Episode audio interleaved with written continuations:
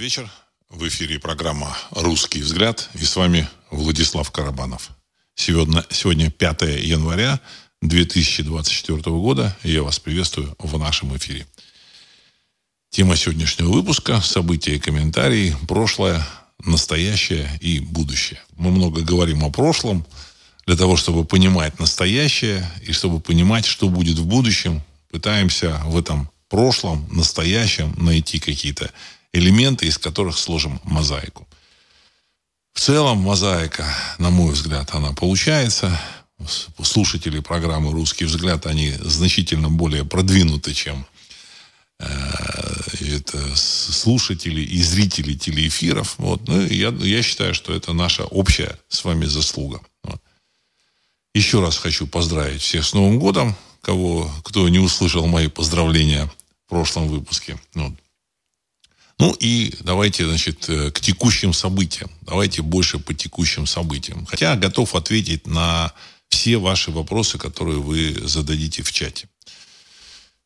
А, вот тут Сергей 1956, он уже, в общем-то, написал там свои пару вопросов. Ну вот. А, Сергей 1956. Украина не нуждается во всей своей территории, чтобы победить Путина. The New York Times. После того, как накачка натовским оружием и деньгами не показала результата в зоне СВО, Вашингтон решил перевернуть, перейти к, к своей новой тактике «Украине не нужны территории и пора идти на мирные переговоры». Конец цитаты. Спасибо, Сергей, за этот вопрос. В общем-то, буду называть эту территорию все-таки периферией, так оно будет более правильно. Или там территория 404, потому что она отторгнута от основной территории России – в результате предательства большевиков в 1917-18 годах э, прошлого века. То есть в 1917-18 году. А дальше то, что происходило, и то, что происходит сейчас, это все э, продолжение вот тех самых событий. Я много раз говорил о том, что пока не будет решен вопрос с Зиккуратом, до тех пор мы вот эти вопросы э, не увидим, решения вот этих вопросов. На сегодняшний день одно можно констатировать, что Россия э, в военном отношении бесспорно сильнее, чем, чем периферия, значительно сильнее, чем э, современная Западная Европа. Это, в этом никаких сомнений нет абсолютно. Вот. Э, в 1941-1945 году Россия продемонстрировала примерно то же самое, свое военное превосходство над объединенными силами Западной Европы. Всей. Вот.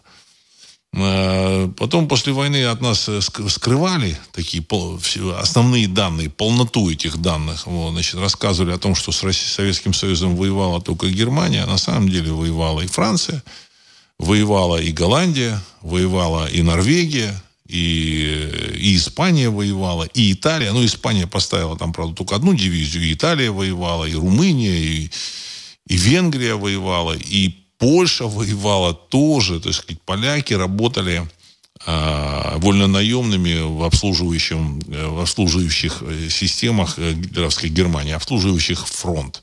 Фронтовые части соединения. Там ремонтники, водители, строители, ну и так далее и тому подобное. Воевала вся так называемая объединенная Европа. Сейчас происходит примерно то же самое, плюс добавили Соединенные Штаты Америки. Но нужно учесть, что сегодня э, мощь Соединенных Штатов Америки значительно менее э, серьезна, чем это было в 1941 году. А мощь э, России значительно выше, чем это было в 1941 тоже году. Э, Россия – это современная держава, кто бы что ни говорил, ну, со своими, в общем-то, сказать, изысками наследия Советского Союза. И про изыски я тоже расскажу. Э, изыски – это так называемая борьба за импортозамещение. Она идет в России, идет не так, как оно как бы по телеэкрану представляет. Вот, ну, просто, просто, просто вот мне сегодня рассказали про такой автомобиль «Москвич».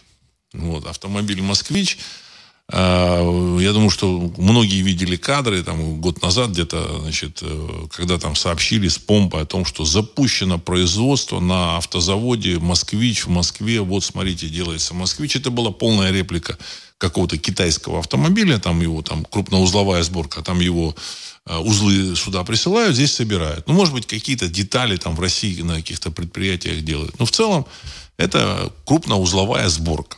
Ну, так вот, Значит, э, государством были объявлены всякие преференции для тех предприятий, там, таксомоторов, там, каких-то предприятий, которые там э, обслуживают чиновников, э, для тех, кто в своем парке будет содержать и вот эти москвичи, будет, будет закупать эти москвичи в свои парки. Так вот, спустя год ни один москвич, вот этот, ну, согласно данным таким сарафанным, вот этих данных там нигде там нет, но сарафанные данные, которые мне сказали, они могут быть не совсем верными, я, в общем-то, сказать, не, не, не ручаюсь за их, так сказать, точность. Но вот сарафанные данные говорят о том, что спустя год ни одна эта машина э, года работы не выдержала. То есть все оно сделано по-советски, э, сделано для того, чтобы пустить пыль в глаза – а, все, как это еще был, как описал знаменитый э, основатель соци... социологии э, Макс Вебер, который говорил о том, что бюрократическая система, чем она э, отличается от системы рыночной, демократической, так сказать. В бюрократии нужно замылить глаза не вот массе людей, которые там, так сказать, общаются, так сказать, ходят, пользуются этой продукцией, а только начальству. И поэтому вся работа, она происходит именно с тем, чтобы начальству пустить пыль в глаза. А обычному, так сказать, вот в, в такой в рыночной системе, обычному покупателю ты в глаза пыль не пустишь, потому что он под, покупает, потребляет, он там работает, и он, он все, все знает, все изнутри. А вот когда бюрократическая система, э, она нацелена на то, чтобы э, замылить глаза начальству. Ну, в общем, так сказать, система продолжает жить, Советский Союз, он, в общем-то, еще продолжает существовать. Когда немцы э, создавали Советский Союз, я думаю, что они э, так и, так и предполагали. Значит, Макс Вебер, он сам был по национальности немцем, создатель социологии, так и предполагали, что это будет бюрократическая система, которая сама себя съест. Она, в принципе, себя съела, Советский Союз, он, в общем-то, э, умудрился на вот огромных территориях сельхозназначения, самых плодородных, самых богатых у Советского Союза, значит, было огромное количество вот этих черноземов, э, различных там э, рыбных богатств, э, лесных богатств, всего, всего, чего, чего душе угодно. Но, тем не менее, Советский Союз умудрился вогнать население страны вот в, ну, в настоящий голод. Вот без э, того, чтобы Запад не, не продавал продовольствие Советскому Союзу, население э, жить не, уже не могло. И тогда вот появились требования, что вы должны сделать вот это, вот это Советскому Союзу. Ну, и дальше, дальше он развалился, все знают. Сейчас Россия вышла на, на другой виток. Она достаточно мощная держава, потому что военное производство в Советском Союзе тоже было. Военное производство восстановить несложно, его поддерживали, плюс еще там добавились какие-то элементы этого военного производства, плюс опыт, вот, а опыт, как говорится, не пропьешь. Вот. А, соответственно, значит, э, плюс люди, которые умеют воевать, все вместе, оно ставит Россию в ранг самых мощных военных держав на планете. Ну, вместе с тем в экономике есть проблемы. А, Запад, он воевать не будет. Но, но, но, тем не менее, они, в общем-то, уже понимают, что они проигрывают. Хотели бы они, конечно, так сказать, что-то оттяпать, какие-то ресурсы у России. Вот. Но в прямом лобовом столкновении у них не получалось и не получится. Но опять же, так сказать, нельзя исключить, что это будет непрямое а лобовое, непрямое лобовое столкновение. Это нельзя исключить. Я думаю, что к этому я еще вернусь. Вот. Поэтому э, то, что Сергей написал, задал вопрос, что, в общем-то, периферия не нуждается в своей территории, чтобы победить Россию.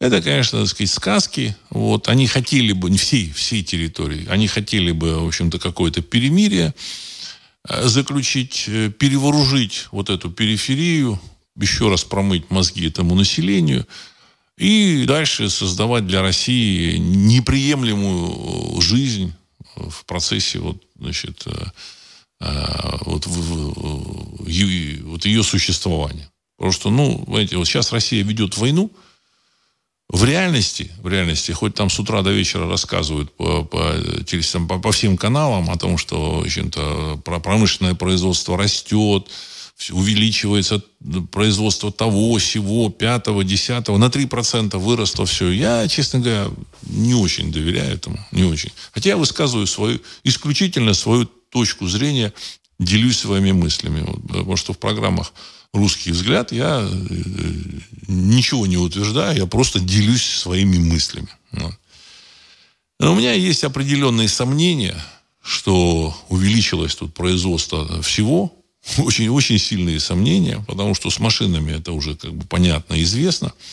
Известно также, что китайский автопром – Э, который там продавался в Москве в 23 году достаточно активно, он не выдержал вот этих, ну, значительная часть этих машин, не выдержала а, морозов, вот этих лютых московских, петербургских морозов, ну и российских морозов, которые грянули, там морозы побили рекорды, там, не знаю, там, 70-летней давности. В Москве такие морозы были в 1950 году. Там в Петербурге вообще там чуть ли никогда таких морозов не было. Ну, вот в, в эти дни, в эти календарные дни.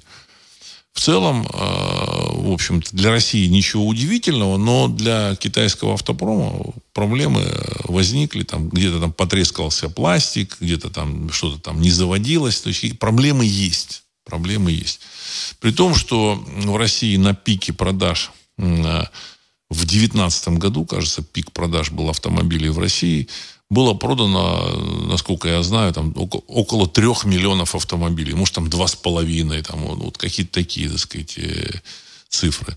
Так вот, сегодня э, в России продается, продано в 2023 году было 1 миллион 200 тысяч новых автомобилей. Имеется в виду новые автомобили. То есть вот все равно в два с половиной или в два с лишним раза меньше, чем в 2019 году.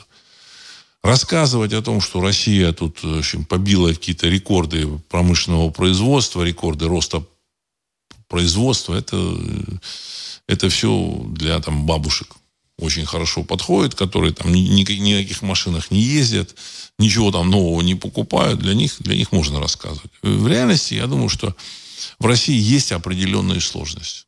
Есть определенные сложности.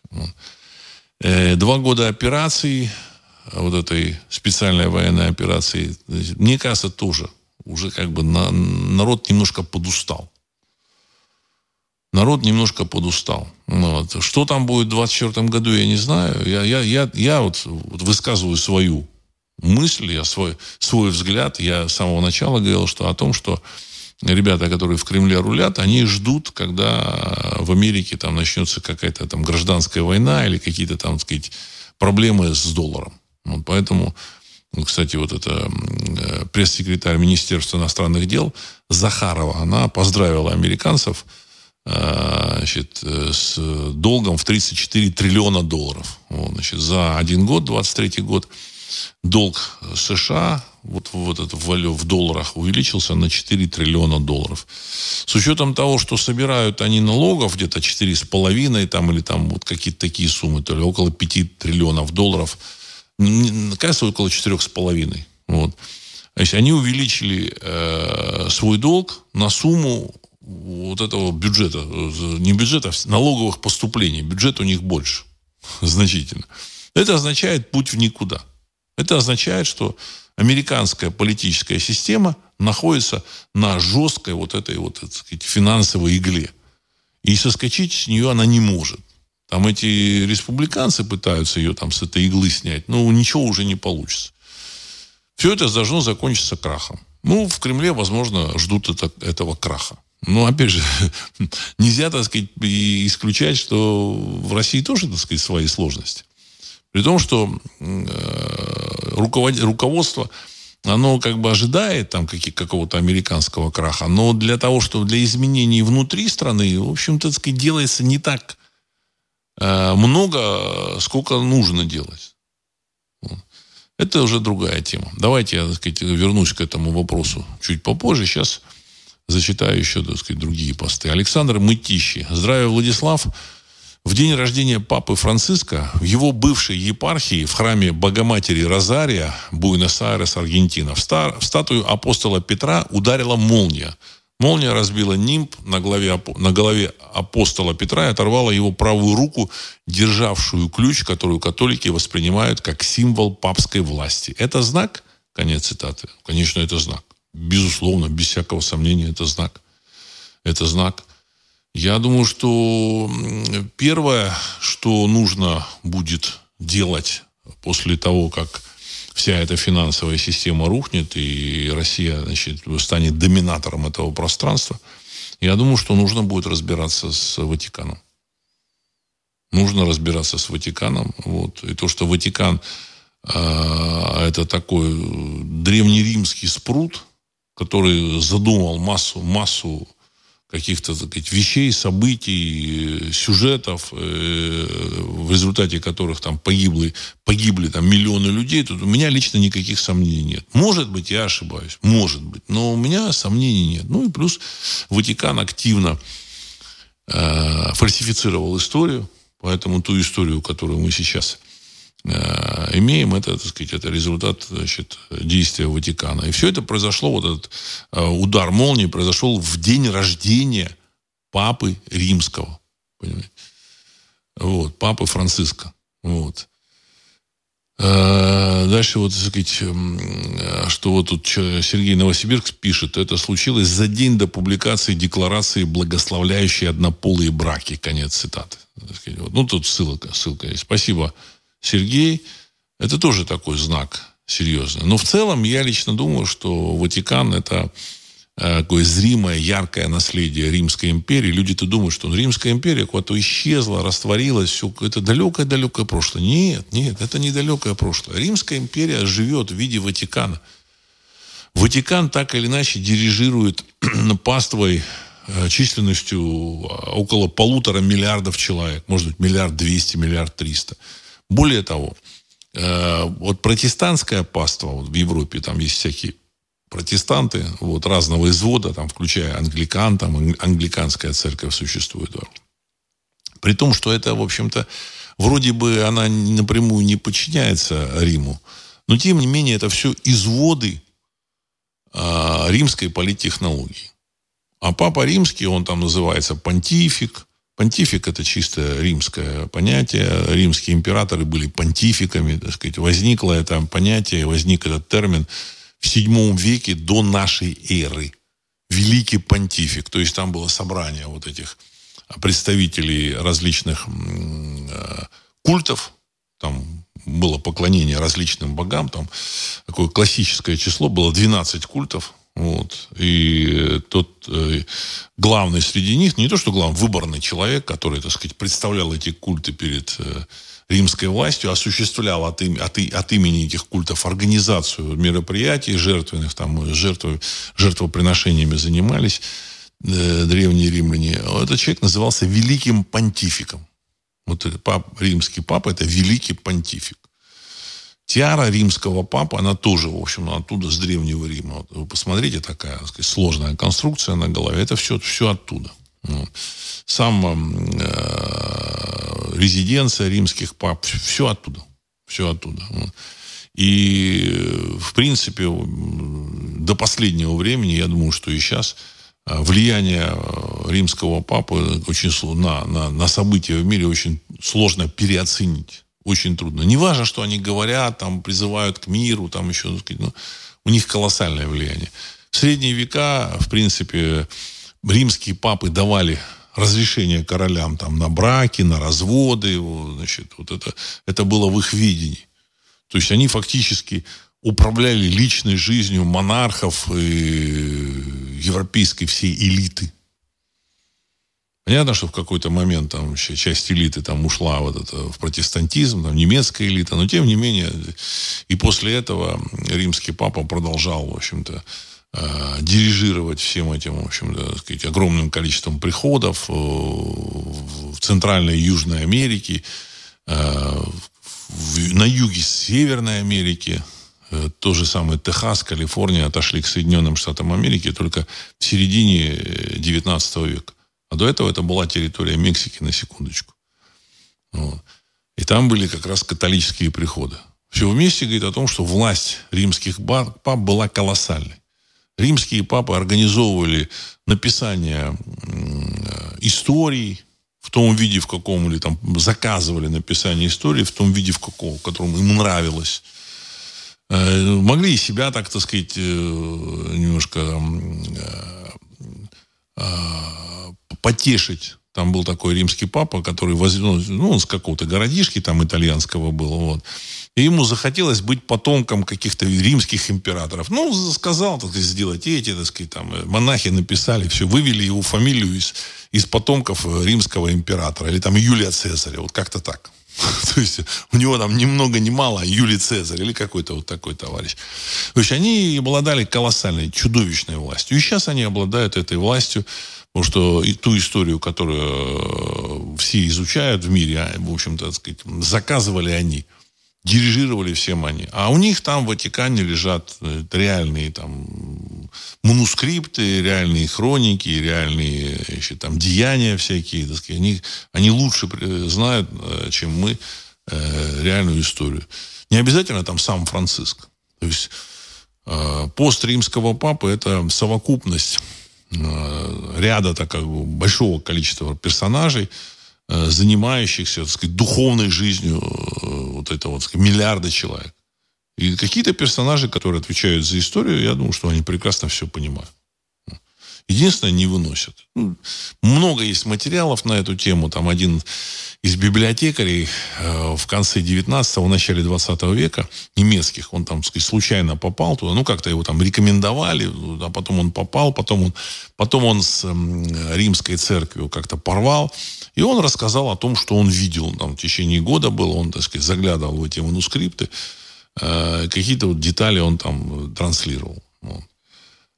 А очень интересно будет, конечно, заглянуть туда. Я думаю, что там есть и про допотопную цивилизацию, и про каких-то инопланетян, не исключаю. Вот. И, и относительно, так сказать, духовных миров, я думаю, что информации значительно больше, чем нам э, сообщают э, в современной литературе, современные вот эти, так сказать, толкователи. Так, сейчас еще.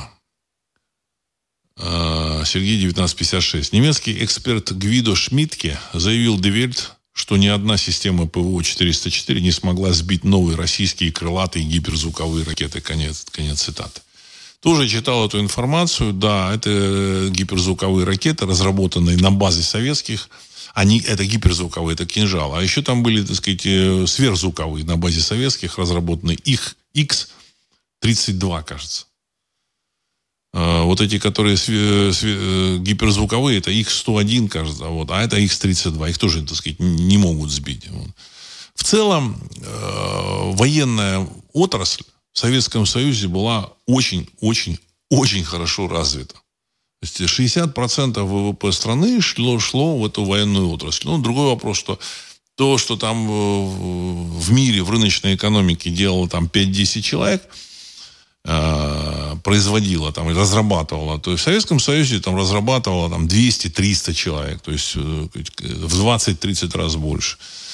Э, сама система была там на Западе более эффективна. Вот. Значит, рыночная экономика всегда более эффективна. Я об этом говорил. Поэтому вот это распределение ресурсов по всяким вот этим очковтирателям, оно, кроме вот этих вот москвичей, которые там вот на помойку их нужно вы, выкинуть, ничего не, не, не решает. Ничего оно не делает. Значит, истории таких море.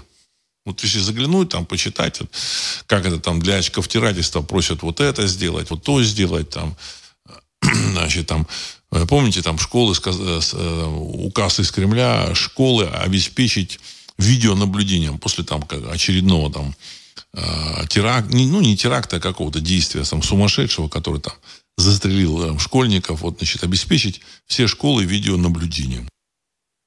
Такая команда пришла из Кремля, вот там человек пишет, что мне позвонили там в, середине июля и сказали, нужно срочно, так сказать, там сделать видеонаблюдение в школе. Ну, я, говорит, пошел, по, значит, пришел, спросил, какое, да, там, так сказать, там полностью, полное покрытие должно быть, там, так сказать, запись должна быть, то, все, пятое, десятое. Ну, я, значит, мне попросили сделать до 1 сентября. Ну, я сказать, обложился там всякими, так сказать, там, документами, там, обзвонил всех, кого нужно, в общем, составил смету, сказал, вот это будет стоить столько-то. Они сказали, нет, надо, нам, нам хотелось бы, заказчики, нам хотелось бы раза в три дешевле. Ну, я говорю, ну, в три дешевле, так сказать, ищите кого-то другого. Я в три раза дешевле сделать не смогу, в общем-то, так сказать.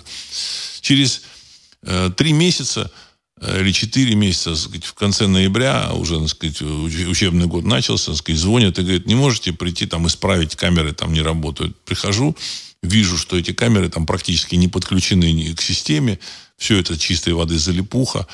Э, спрашиваю, это что, вот вы нашли вместо меня вот этих? Ну да. Ну, вы что, не видите, что это не залипуха? Оно никуда ничего не пишет, эти камеры не, не подключены. Что вы хотите, так сказать? Я могу, вот, вот счет мы знаете, я могу сделать все заново. Это нужно все демонтировать, это не работает. То есть все сделанное вот, так, вот таким способом, э, э, с помощью какого-то, значит, там, э, там ура патриотизма, ура, ну, может, не, не патриотизма, как-то ну, форма, формальных подходов, вот, значит, э, с, с наскока, оно не дает результатов, оно в результате уничтожает время, технику, деньги. Ну, понятно, что там, кто там это все, через, через руки кого это проходит, они, естественно, к их рукам прилипают. У себя там дома они сделают все хорошо. Но в этом и состоит команда административная система, которая проиграла экономическое соревнование с Западом. Они проиграли. Но то же самое вот этот э, Ходаковский, вот там сообщили, что он сделал беспилотник, точную копию Ланцета, э, который назвал «Скальпель». Это точная копия, просто из более дешевых материалов, сделанные в гараже. Может быть, материал даже не более дешевый, но они, это все сделано в гараже, и напрямую они поставляют ему там вот этот э, батальон, не, полк «Восток» уже. Он там полк «Восток», «Восток» уже там возглавлял, а он уже его перевел в Росгвардию, и, в общем, как вот руководитель зам начальника по Донецкой области Росгвардии, он заказал вот, это, вот эти скальпели. И сказал, что не нужны мне посредники, вот я напрямую им закажу. Так вот, этот скальпель обходится с ну, примерно такими же характеристиками. Там он уничтожает вражескую технику, там, через 20 минут лета он в общем, может уже пролететь за 20 минут там, 20-30 километров и может уничтожить то же самое танк, БМП, там, пушку. Вот. А, Причем заряда он, если тот э, скальпель берет там килограмм или там 2 килограмма, этот несет 5 килограмм. То есть э, результативность его выше. Так вот, этот э, скальпель, он стоит 300 тысяч рублей. Или 200 тысяч. Там как цифры, вот я встречал разные. 200 или 300 тысяч рублей. Вот цена вот этого скальпеля, который управляется также. Все, все, все то же самое. А вот этот ланцет, э, который нахваливают по телевидению с утра до вечера, он стоит 3,5 э, миллиона рублей. Понимаете, значит, или э, цена была там 50 тысяч долларов. Вот есть разница 300 тысяч рублей и 3,5 миллиона рублей. Понятно, что он не может в 10 раз дороже стоить, этот скальпель. Не может. То есть это все, это все издержки вот этой командно-административной экономики. В командной административной экономике она, в принципе, может, так сказать, с трудом выиграть войну, с трудом, так же, как Советский Союз, он, в общем, выиграл войну за счет э, э, военной, военной, военных, военных традиций русского народа и вот, так сказать, других народов, которые жили на этой территории. У всех военные традиции очень такие глубокие, серьезные, давние. За счет этого выиграли, за счет какого-то производства тоже, так сказать, выиграли. Но при жестком таком политическом руководстве. Жестком, э, сверхжестком.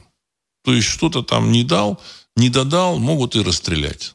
Понимаете? То есть в этом случае э, феномен Иосифа Джугашвили, он нужен. Потому что без этого феномена система начинает разваливаться, распадаться, и эти ребята начинают все разворовывать, тащить себе в карман.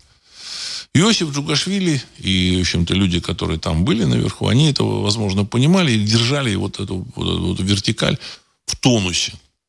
Ну, в тонусе можно было держать до поры до времени, все равно они, в общем-то, проиграли экономическую войну.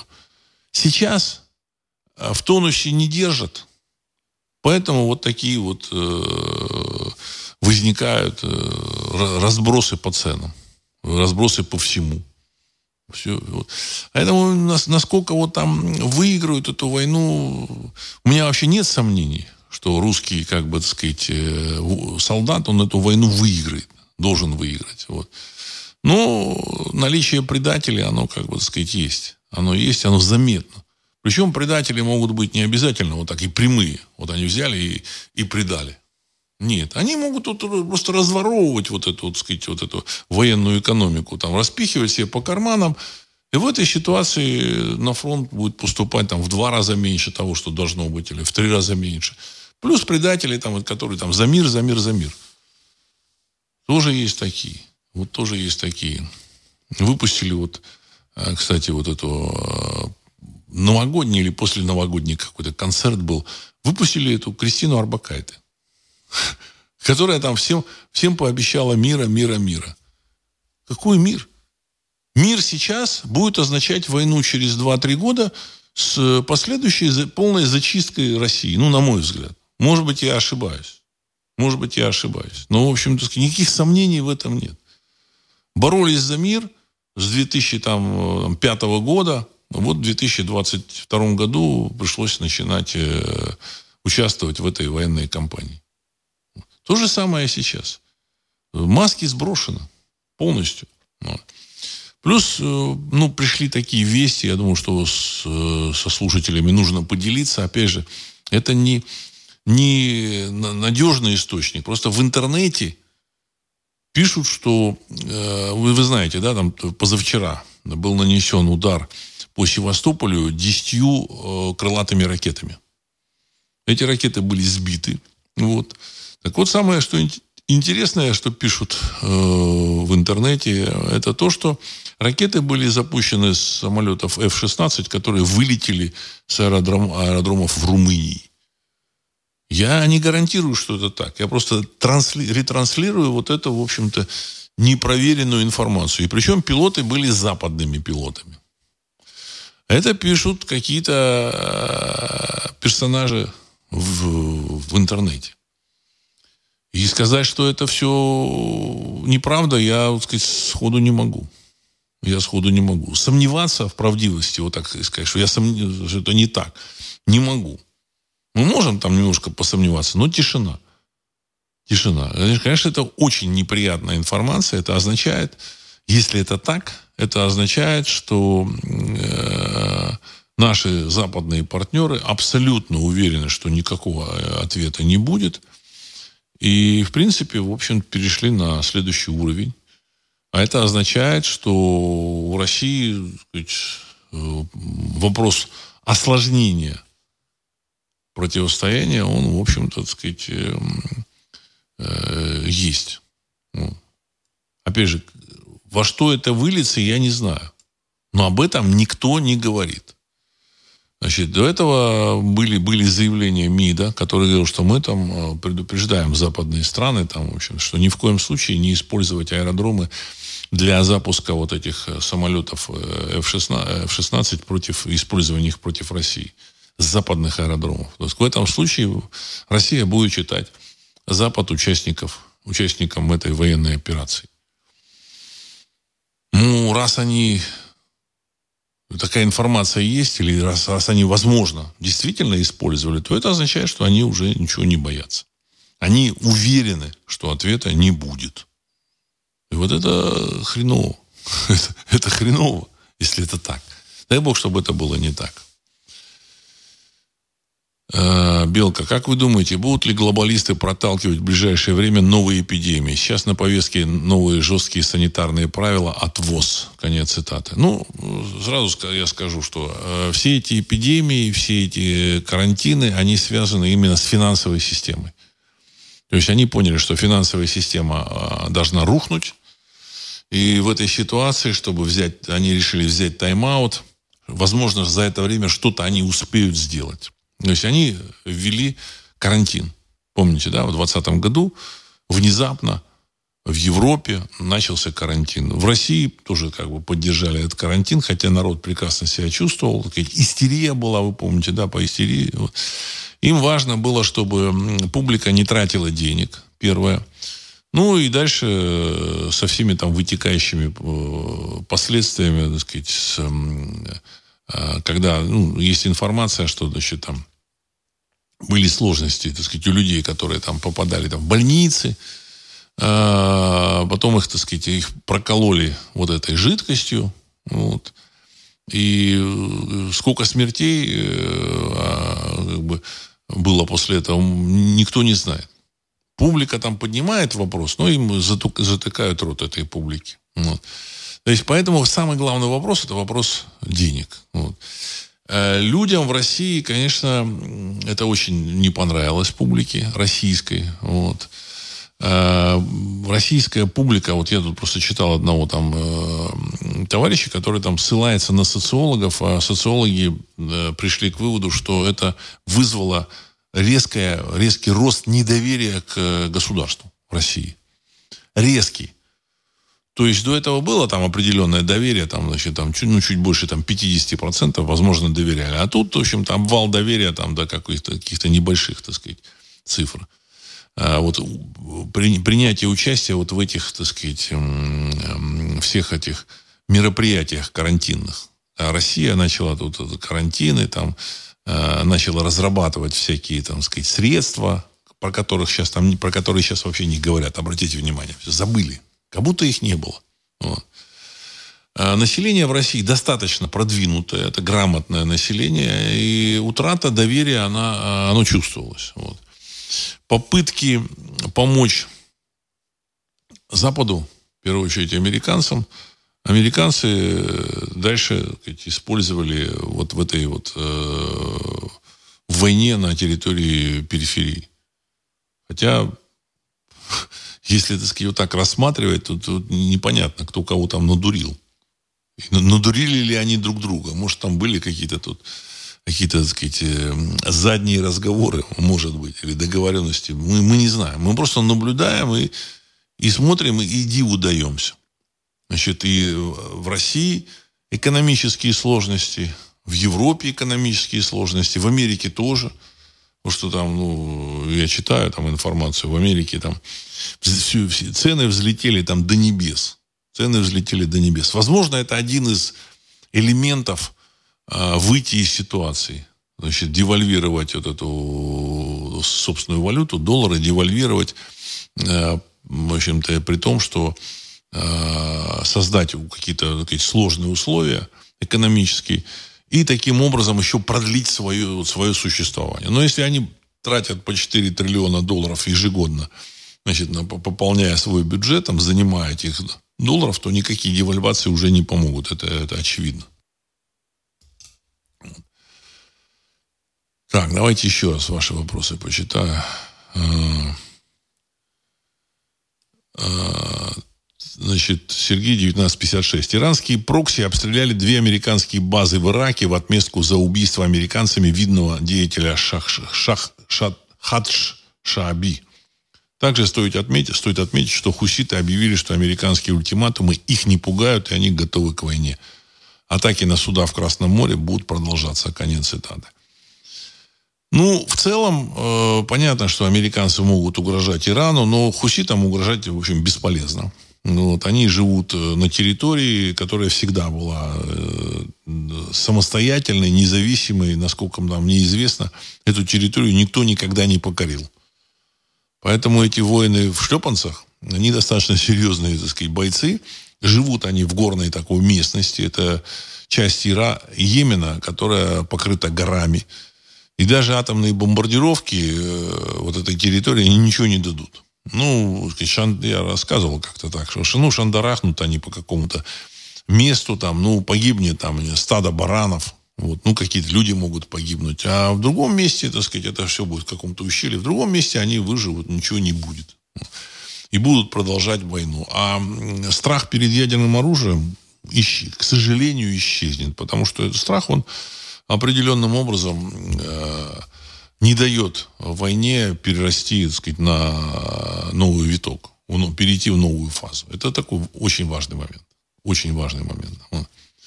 В целом, мы наблюдаем э, э, разбалансировку вообще всей мировой политики. Вот если раньше было понятно, что вот этот шаг, э, он вызовет ответные шаги там кого-то, Вот. И, в принципе, так сказать, все стороны э, играли какую-то сказать, одну игру. Не писанную, но это, в общем, так сказать, движение в каком-то, вот, сказать, э, в каком-то русле было. И те же самые американцы тоже каких-то каких шагов не делали. То, что происходит сейчас на территории Израиля, на территории Газа, а, в принципе, с точки зрения истории, с точки зрения исторических, так сказать, вот событий за последние там 75 лет, то есть Израиль был создан в 48 году, вот э, за, за это время таких потерь у израильской армии не было. Значит, по сообщениям э, каких-то источников, э, они потеряли безвозвратных потерь, то есть погибших, погибшими около пяти с половиной тысяч бойцов армии так сказать, Израиля. Это очень большое количество. За полтора, там, ну, уже почти два, ну, полтора месяца боев это очень большое количество. За всю историю войн Израиля таких потерь у него не было.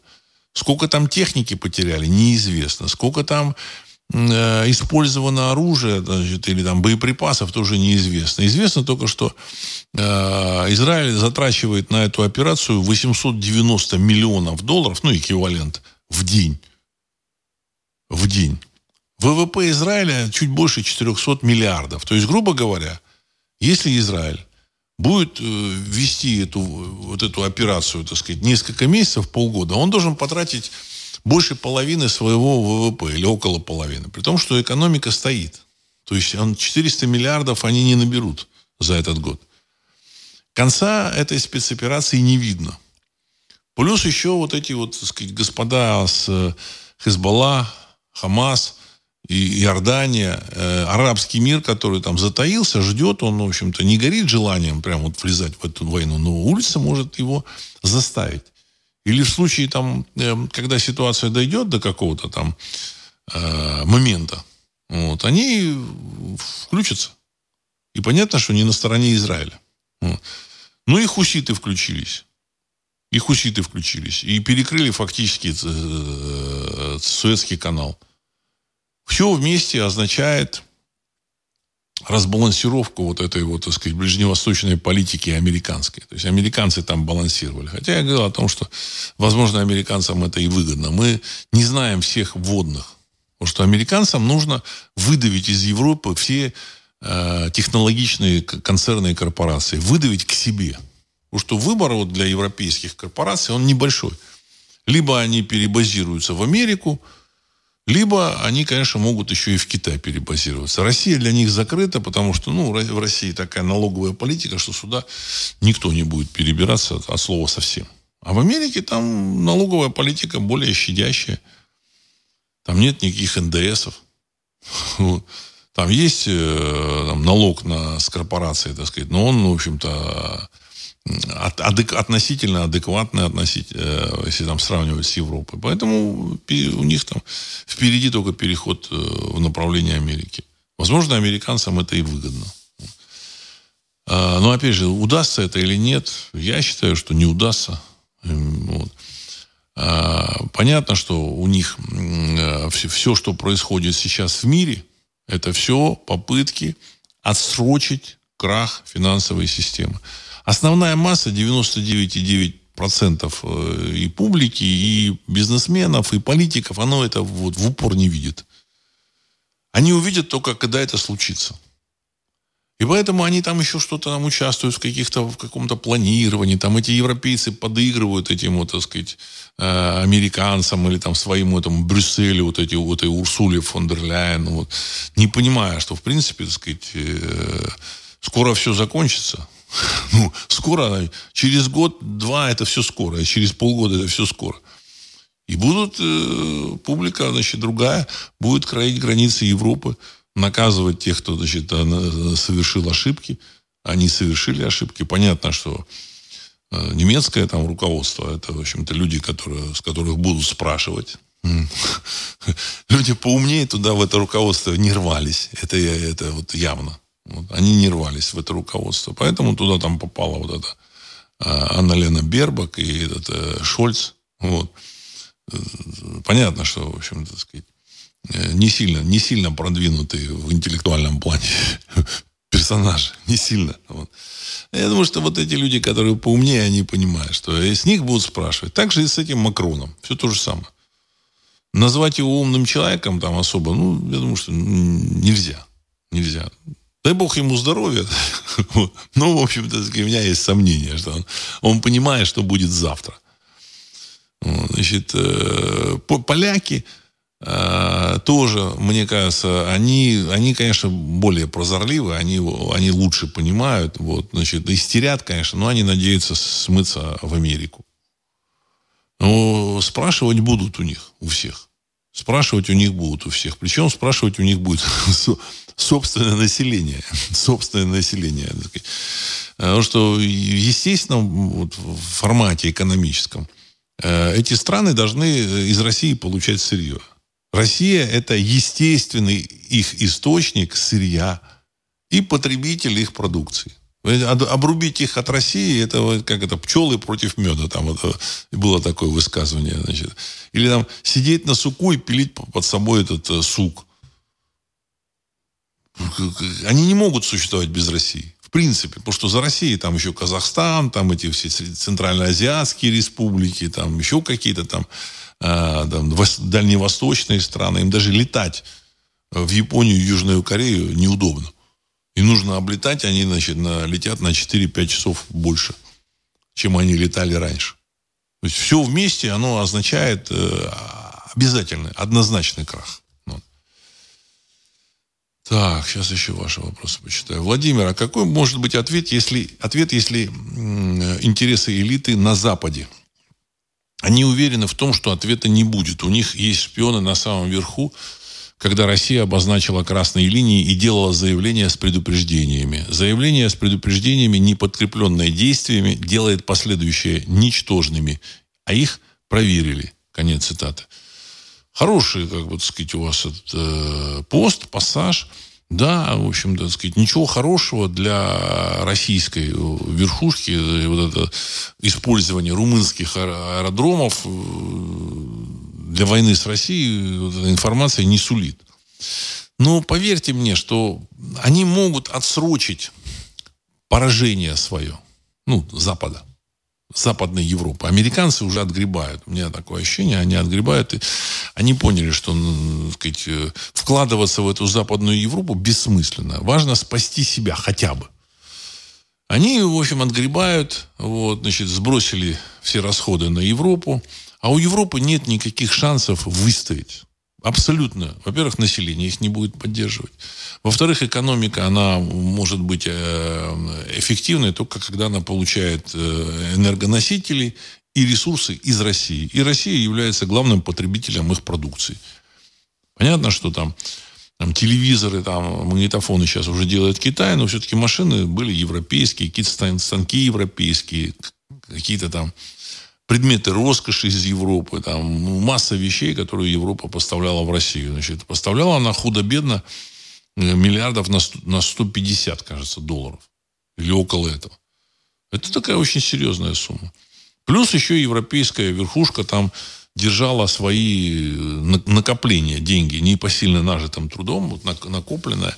Причем, что такое накопление россиянской верхушки? То есть они поставляют туда там миллион тонн э, энергоносителей на 500 миллиардов, на 500 миллионов э, долларов или на полмиллиарда. Вот. Вместо того, чтобы закупить оттуда продукцию, они эти деньги оставляют там на счете. То есть фактически для, с точки зрения вот этого баланса экономического, они поставляют туда бесплатно э, миллион тонн нефти, получают эти деньги, кладут в банк. Получают Филькины грамоты, какие-то бумажки, кладут в банк. Гени... Гениальная экономика. Гениальная. То есть Россия де-факто, она финансирует, снабжает энергоносителями, ресурсами Западную Европу. Это медицинский факт. То, что там они э, заморозили там полтора триллиона долларов, там совокупная сумма полтора триллиона. То есть это деньги Центробанка России, российских этих э, госучреждений плюс у частных лиц. Что такое полтора триллиона долларов? То есть, грубо говоря, Россия пять лет, пять лет поставляла э, в Европу энергоносители, природные ресурсы, то есть, ну, примерно там, на, сейчас на, на, примерно на 300 миллиардов долларов ежегодно. Вот. Она, она поставляла вот 19, в 2019 году вот всех энергоресурсов Россия продала на 450 миллиардов долларов. То есть, ну, где-то 450. Ну, будем считать, что 300, пусть даже 200. 5-7 лет Россия снабжала Европу своими энергоресурсами, сырьем бесплатно, не получая взамен ничего. Представляете, какой, какой шикарный рынок. Вот вы вот сами там подумайте.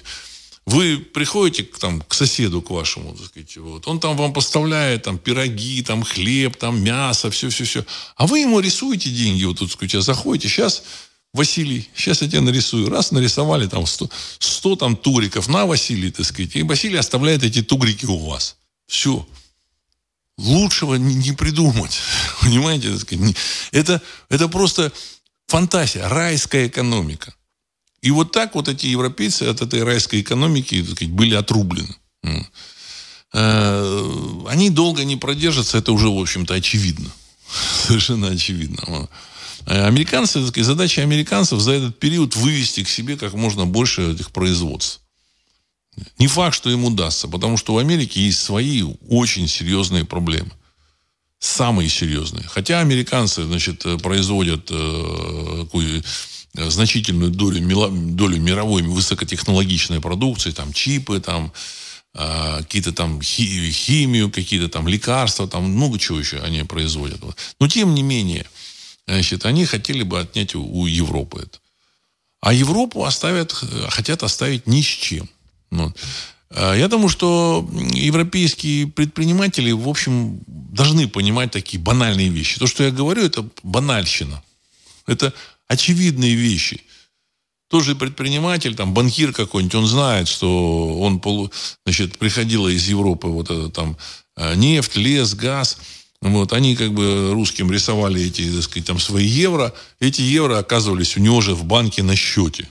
Понимаете, он эти же евро давал, там, так сказать, своему вот этому э, клиенту из э, своих вот этих, так сказать, там, э, там Сименсов, там, Бошей, Мерседесов и так далее и тому подобное. Все. Это просто райские условия. Таких, таких не было никогда ни для кого. Значит, публика должна это понимать, и вы должны это понимать. Э, в целом, поэтому выиграть им не удастся. Они могут просто затянуть катастрофу свою.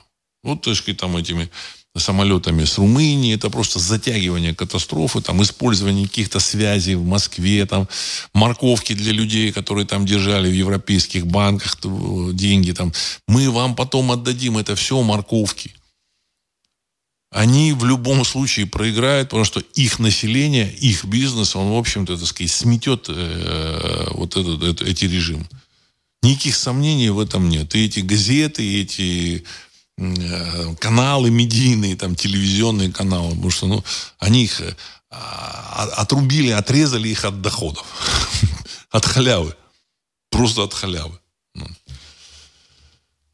А, Дмитрий Неокон решили, что Россия будет точно ждать до осени, поэтому эскалации пока, можно пока не бояться. Ну, э, наверное, до выборов до Россия хочет ждать, вот, э, до американских выборов. Вот. Я, я думаю, что американских выборов может и не быть.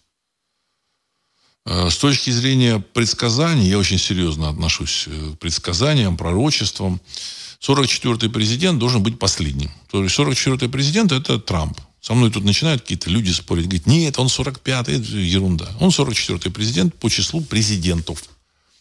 Не по числу президентских сроков, а по числу президентов. Потому что один президент был дважды президентом. Вот. Он 44-й.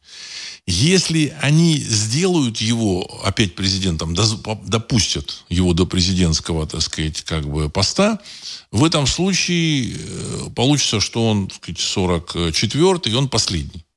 Есть еще шанс 4 года протянуть. Но, с другой стороны, ну, просто с Байденом там непонятно, что за персонаж вообще. Не буду там в это углубляться. Так сказать, есть много вопросов. Не буду в это углубляться. Но я думаю, что да, после, после того, как второй раз он будет, уже не будет никаких выборов, вот, что-то поменяется. Но я думаю, что они не допустят его, они не должны его допустить. Потому что если он придет к власти, Трамп, второй раз, то он будет мстить всем своим обидчикам. Без всяких сантиментов. В прошлый раз он допустил, в общем-то, сен- сентиментальное отношение к ним. Вот. И теперь он не допустит. И поэтому им э, нельзя его допускать э, любой ценой. Понятно, что Америки там не будет, еще там чего-то не будет. Им, этим э, ребятам, которые не допу... объегорили его в прошлый раз, когда, так сказать, не, там, сфальсифицировали, значит, и не, не допустили его до второго срока, я думаю, что им плевать на, на Америку и на все остальное. Вот, и им важна своя собственная шкура. И поэтому они не должны допустить его. Ну, это просто логично. Я говорю, в теории, если бы они там переживали за Америку, или там были бы какие-то э, кукловоды, более э, ответственные за судьбу вот этой страны, они бы, конечно, постарались вот это пророчество, так сказать, выжать из него все, то есть второй раз сделать его президентом. Но так как они, на мой взгляд, куда-то свалили, вот эти ребята, которые сейчас там рулят, они его не должны допустить. И они все это делают. Как они это сделают, как они допустят, я не знаю. Возможно, будет гражданская война, возможно, там еще что-то будет. Но выборов, на мой взгляд, э, может не быть. Или, скорее всего, не будет. Вот. Так вот, Сергей 1956 пишет, э, что даже если немецкие предприятия переберутся в США, эти производства не смогут функционировать так, как немецкие предприятия технологически завязаны на российское сырье. Конец цитаты. Совершенно верно. Совершенно верно. Но дело, дело в том, что это же все планируют политики. А политики вот в этих э, деталях, они не разбираются. Сырье, там еще что-то там. Они взяли перестали у Венесуэлы, э, ввели эмбарго против Венесуэлы перестали покупать нефть. А потом выяснилось, что американские нефтеперерабатывающие заводы построены именно под венесуэльскую нефть. Не все, но какая-то значительная часть. И без этой нефти они работать просто не могут. Поэтому пришлось покупать эту нефть у России. То есть Россия покупала у Венесуэлы, везла в Америку э, какими-то этими самыми. Они вроде покупали у, у России, но это была венесуэльская нефть. Политики, они тупые, они не понимают. Их, их учили там на факультетах там, психологии, там, юридических факультетах, там, еще каких-то гуманитарных факультетах, экономических, там, экономистов много там еще. То есть, но в реальном вот этом производстве они не в зуб ногой, что называется. Вот. А, Роман 2. Чем же могут закончиться обстрелы территории России? Все могут снова поверить в Америку. Нет, нет, уже все понятно. Все понятно. Я рассказывал, что вот, знаете, во время войны э, детали, детали вот, э, экипировки военного снаряжения играют роль. Понятно, что если, так сказать, не дай бог, крупные державы столкнутся, ведущие, это будет война, которая будет длиться, ну, час, может быть, два часа, а потом оккупация – та сторона, которая вы, выдержит, она оккупи, оккупирует э, территорию там, сказать, других. Американцы даже Россию оккупировать не смогут, а Россия сможет. Сможет оккупировать, потому что э, в принципе, так сказать, можно нанять там 10 э, миллионов индусов или 10 миллионов китайцев, они с удовольствием, так сказать, вот, Вьетнамцев можно для там, контроля за Америкой нанять. Тоже, я думаю, что 5-10 миллионов легко можно набрать. А им кого набирать, так сказать, э, есть сомнения. Ну, это так, шутка, конечно. А, а вот экипировка, это имеет большое значение. Так сказать, все это выстрадано многими войнами которых участвовала советская техника. Дубовая такая, может быть, не очень там быстро там башня поворачивается, не очень комфортно в этом танке, но в него легко запрыгивать, потому что человек в ватнике туда, так сказать, легко запрыгивает и пролезает вот через эту э, дырку, вот, через этот люк, и выпрыгивать легко. А человек, который должен раздеться, чтобы запрыгнуть, и раздеться, чтобы выпрыгнуть, он, в общем, думает не о том, чтобы попасть, а о том, чтобы выжить в случае, когда в него попадут. Вот и все. И результативность этой техники определяется вот именно вот этим последним. Как он будет покидать вот этот танк, БМП э, и вот эти вот, так сказать, структуры. Вот. То же самое там с пушками. Там, значит, там, я считал, что э, французская пушка «Цезарь», и значит, для того, чтобы она стреляла, нужно там чуть ли не в перчатках. Просто в перчатках э, с ней работать. Вот. А на, на фронте, в бою, там еще вот это муляка, э, дождь, снег, пыль. Знаете, зимой дождь, э, э зимой там, значит, осенью дождь и снег. Летом пыль. Э, невозможно. Ну вот они поэтому, так сказать, они работают, значит, там они там, постреляли, там два-три выстрела сделали, а дальше ее чистят. И все. Вот вроде бы хорошая пушка, далеко стреляет, точно, возможно, стреляет. Там, так сказать, российская пушка, бывшая советская, стреляет с разлетом там, там 20 метров, а это с разлетом 5 метров. Но если она не стреляет, если ее больше нужно чистить, то смысла от, от этого, от нее никакого. Вот, вот вам техника. Или там автоматы от Калашникова, э, который там сделал э, тот же самый Шмайсер. Вот, по опыту Второй мировой войны. Он ее сделал, он сделал в 44 году, все это разработал в 45-м. В общем, я думаю, что это он э, создатель этого автомата. Ну вот. А тоже он делал с тем, чтобы этот автомат работал в пыль, в грязь, дождь, там, сказать, его кинули вот в грязь, достали, он стреляет. кинули в воду, достали, он стреляет. А эта М-16 винтовка попала не то, что в грязь, а гря... немножко грязи попала туда, и все, она не стреляет. Вот и все.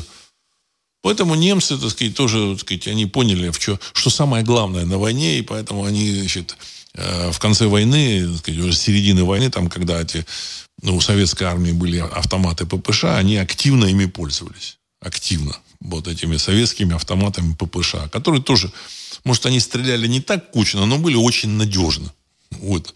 вот эта надежность, она важнее всего. Так и сейчас. Значит, это советская, российская, русская техника, она, в принципе, показала свое преимущество колоссальное. Вот эта буханка, ну, вот, мне уже там присылали, вот, так сказать, всякие там фотографии, когда эту буханку там разбирают, собирают там за, за час или за два, я не помню.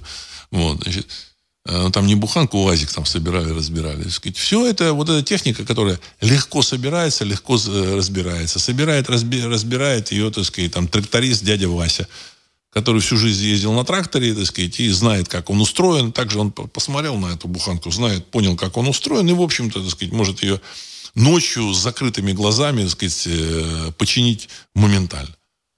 А красивый вот этот джип, всякие вот эти вот там машины, там эти американские Макс, еще что-то, они, в общем, это, это такому ремонту не, не, не, не подвержены.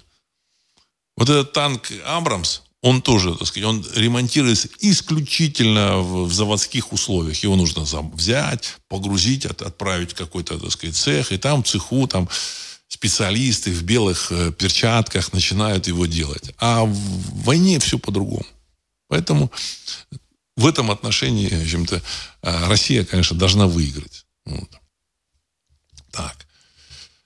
А, не помог. Здравия. В США за время Рождества Нового года аф- афроамериканцы в открытую вынесли из магазинов товаров на сумму 4 миллиарда долларов. Э, для, до этого власти штатов ржавого пояса приняли постановление, что кража на сумму меньше 800 долларов не считается уголовным преступлением. Такой аттракцион небывалой щедрости. Конец цитаты. Ну, отлично, так сказать, уже все там эти комментаторы, я тоже там, мне попадались комментарии вот в этом отношении, все комментаторы говорят, что конец, конец такой замечательной стране. Потому что на, нахрена работать? Если ты зашел, забрал на 200, 300, 500 долларов и все. У тебя единственное ограничение – твоя совесть. Ну, э, э, там уже, в общем, ну, много там всяких зеленых э, светов, зеленых шлагбаумов открыто перед вот этими афроамериканцами, поэтому вообще не потому, что никаких ограничений нет. Они же должны получить э, то, что с них получают. С их предков получали вот эти белые рабовладельцы. Вот они и получают. Э, в Сан-Франциско посчитали, что на каждого афроамериканца, так сказать, э, где-то 5 миллионов долларов. На каждого. Поэтому тут, ну, очень долго можно получать, так сказать, там, несколько поколений. Если не несколько десятков поколений. Вот. Поэтому, конечно, там все, все уже идет под откос. А, Александр Мытищи. Владислав, как вы думаете, может ли Трамп при его недопуске сделать ход конем, выставить на выборах вместо своей кандидатуры кандидатуру своего сына? Конец цитаты. Нет, не может. Потому что его сын не наберет ничего. Э, значит, э, должен быть он. И никаких э, оснований для того, чтобы его не допустить, у его противников нет. Хотя он не является большим другом э, России, при всем при том, что он очень хорошо говорит, очень, так сказать, толково. Вот. Он, конечно, нужно понимать, он шоумен. Он шоумен, при том, что он, значит, э, бизнесмен, достаточно толковый, но он, тем не менее, в первую очередь шоумен. Вот. И э, публика, она реагирует на него. На его сына реагировать не будут. Вот. Народ же не, не, не так, чтобы следить за судьбой Трампа за там, участием его в выборах. Основная масса американцев, она занята своей работой, они работают там, те, кто работает там по, по 10 часов. Или даже он едет на работу, работает 8 часов, час на работу, час с работы, потом что-то купить. У него нет времени следить за судьбой Трампа. Я думаю, что часть его избирателей даже не узнает, что он сына вместо себя выступил, выставил или еще что-то. Поэтому другого у него варианта, кроме как выставить самого себя, нет. Но его не допустят. Возможно, там э, они сами запустят эту гражданскую войну, вот эти вот, так сказать, его враги. Его враги не только там либералы американские, это его враги и в республиканской партии есть, конечно, там их поубавилось, но тем не менее. Им важно не допустить э, простых американцев до власти. Почему? Потому что простые американцы потребуют своих денег. А деньги, ну, вы же знаете, значит, на Западе и вообще в Америке это такой фитиш. Деньги это все. Вот вы смотрите американские фильмы, там обычно там какие-то э, бывают достаточно часто там, э, диалоги о том, что там деньги это все, деньги это все, деньги это все. Они работают, горбатятся, э, складывают эти деньги, чтобы потом на эти деньги купить все, что они хотят. Действительно, на этот доллар можно купить все, что человек хочет. А тут ему хотят показать фигу с маслом. Он этого не знает. И если вы думаете, что кто-то там будет выступать и рассказывать о том, что денег нет, никто не выступит и не расскажет. Все обвалится так, что а, никто не будет понимать, что происходит. Эти разбегутся, скажут, ну, вот это же вот этот Байден, на него будут показывать. И вот на эту Камалу. И вот там еще этот э, выступает этот Карин Жан-Пьер, кажется такая спикер этого Белого дома, такая дама, как, очень странная. Ее там называют там, домовенок, еще как-то, Кузя, домовенок Кузя ее называют. И очень такие странные персонажи. Даже это вот Псаки, которая была спикером э, Белого дома при Обаме, куда-то делась, куда-то сбежала. Это же не случайно. А это вот домовенок Кузя, она каких-то вещей она просто в принципе не понимает. Она в принципе не понимает, что Земля круглая там или какие-то еще вещи. Они не совсем э, реально воспринимают мир. Это означает только, только одно, что ребята, которые поумнее, они все разбежались. Все разбежались. Смотришь на этого Блинкина, тоже, в общем, понимаешь. Был этот Керри, помните, такой Керри был? Очень серьезно такой дядечка. Ну, вот Керри, он еще может выполнять функции э, госсекретаря США. Но он не стал. Есть еще там масса, масса достаточно толковых ребят. Нет. Нет, они не будут. Они поставили этого Блинкина, который вообще не понимает, что происходит. Он ездит на этот Ближний Восток, и он не понимает, не понимает кто вообще что делает. Все это видно, очевидно. А публика, я думаю, что более умная, она тоже это понимает. Ну, но э, говорить это в, в, в средствах массовой информации им никто не даст. Ну, они и сами, в общем-то, сказать, возможно, не стремятся. Ну, ну так вот, каких-то таких небольших там ресурсах. Ну, типа, типа нашего. Может быть, там они что-то говорят. Для своих. Для своих. Значит, ну, спишут, понятно, спишут на Байдена, на Камалу. Э, ни, ничего, никаких, важно, чтобы мы никаких обид ни на европейцев, ни на американцев не держали. Потому что, ну, в общем-то, сказать, они заложники. Они заложники. Роман 2 тут пишет, а вы заметили, какие, какие морозы стоят в России? Где же обещанное потепление климата? Конец цитаты. Это же тоже знаки. уважаемый Роман, тоже знаки. Перемены будут не только на Западе. Я повторял, повторяю и, повторяю, и буду повторять, пока это перемены не будут. Перемены будут и в России. Хочет кто-то, не хочет. Неважно, какая тут пирамида выстроилась, какая иерархия выстроилась. Они, эти перемены, будут. Причем эти перемены, а уже вот эти ребята на фронте, они уже, в общем-то, какие-то свои там требования выставляют. Выставляют. И у них есть симпатизанты там. Ну, это видно же, очевидно. Вот. Так что все это будет. Вот. Поэтому убрали вот эту, так сказать, э, либерду, значит, с экранов. Но опять не всю. Так, на чуть-чуть. Сергей Мэский, а что там Патрушев про Йеллоустоун говорил? Не пугал ли? Конец цитаты. Я, честно говоря, так ну, просматривал, что-то он сказал, что вот у вас есть там Йеллоустоун. Значит, пугал. Пугал. Именно что пугал. Понимаете, если вы э, там, думаете, что он не пугал, именно пугал. Именно пугал. И, значит, эм, в России, возможно, есть геофизическое оружие, с помощью которого можно это Йеллоустоун, в общем-то, так сказать, Э, запустить.